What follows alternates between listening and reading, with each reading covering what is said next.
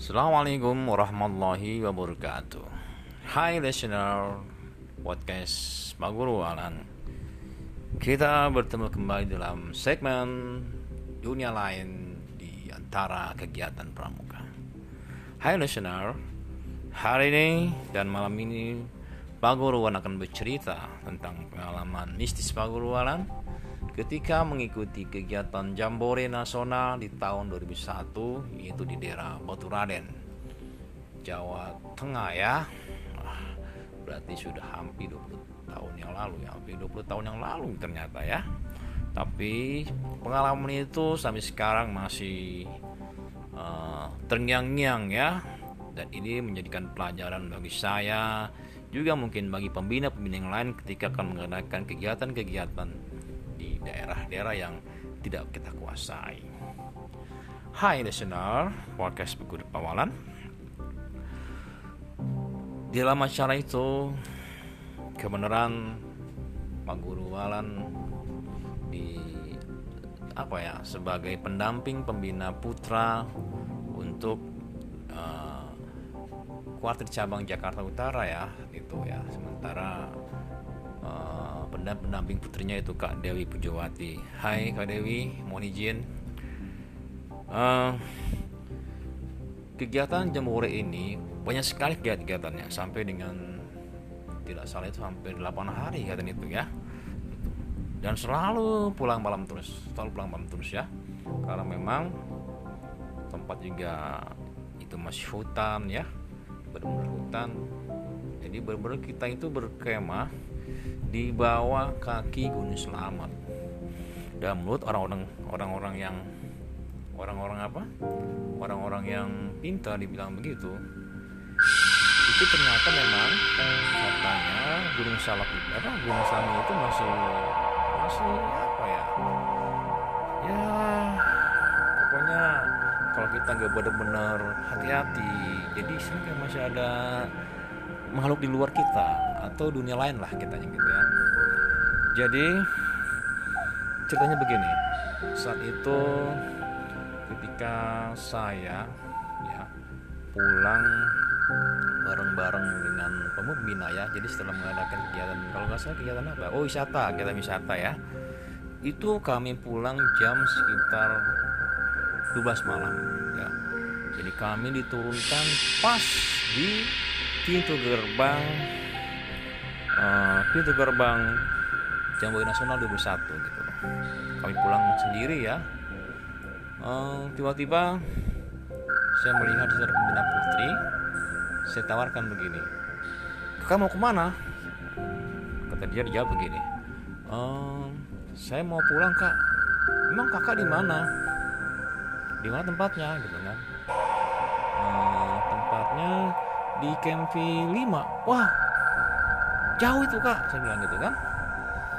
Berarti kalau yang putra itu ada di sebelah. Kemudian saya saya sebenarnya saya itu uh, di Kempa 5 kakak di Kempi 5 berarti itu ayo. Akhirnya kami ngobrol terus ya. Ditanya dari mana kelas cabangnya ya.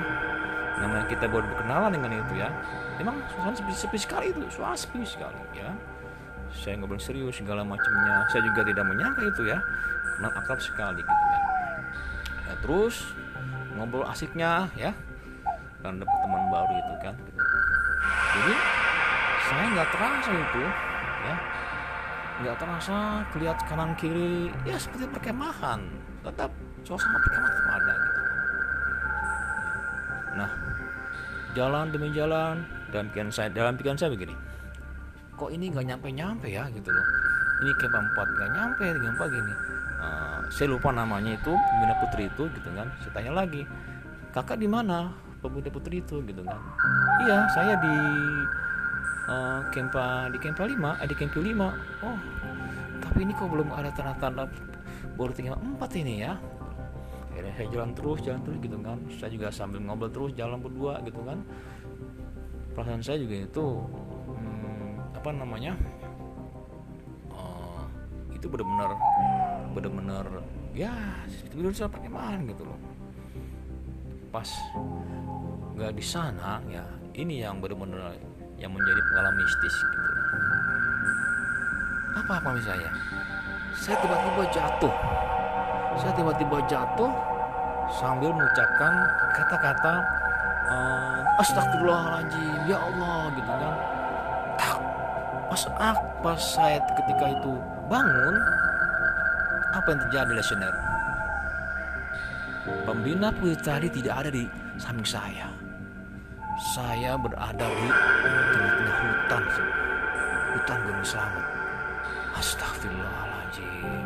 Untungnya tidak terlalu jauh ya. Tidak terlalu jauh dari perkemahan. Akhirnya kemudian saya bawa senter ya. Ketika gini. Kak ke mana kak? Saya bilang saya belum tadi mengantar pembina putih tadi. Kata lihat. Ah saya tadi nggak melihat kakak. Kak cuma sendiri aja tadi katanya. Apa? Sendiri saja? Iya. Kakak mau ke mana? Saya bilang ke PMP 5 ini bukan PMP 5 kak. Ini jurang. Hah? Astagfirullahaladzim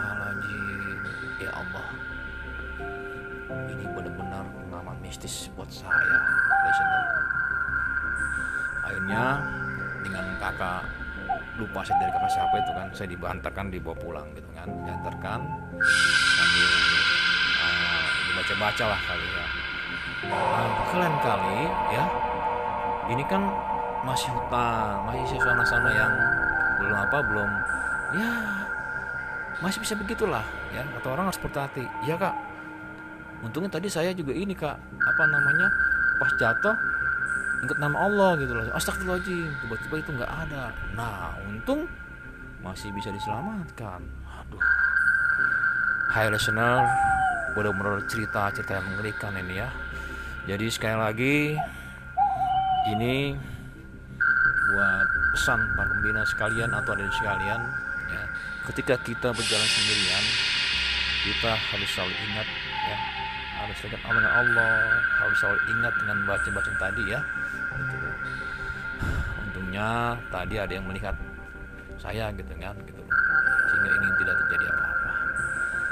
Oke listener itu saja cerita dunia lain di antara gerakan pramuka. Mudah-mudahan ini menjadi pelajaran buat kita bahwa sesungguhnya masih ada dunia lain yang bukan dunia kita ya. Yang penting kita selalu berdoa ya bahwa sesuatu itu harusnya memang ada ya dan kita harus yakin. Kita yakin insya Allah tidak akan terjadi apa-apa. Itu saja pengalaman kami di dunia lain di antara gerakan permukaan. Assalamualaikum warahmatullahi wabarakatuh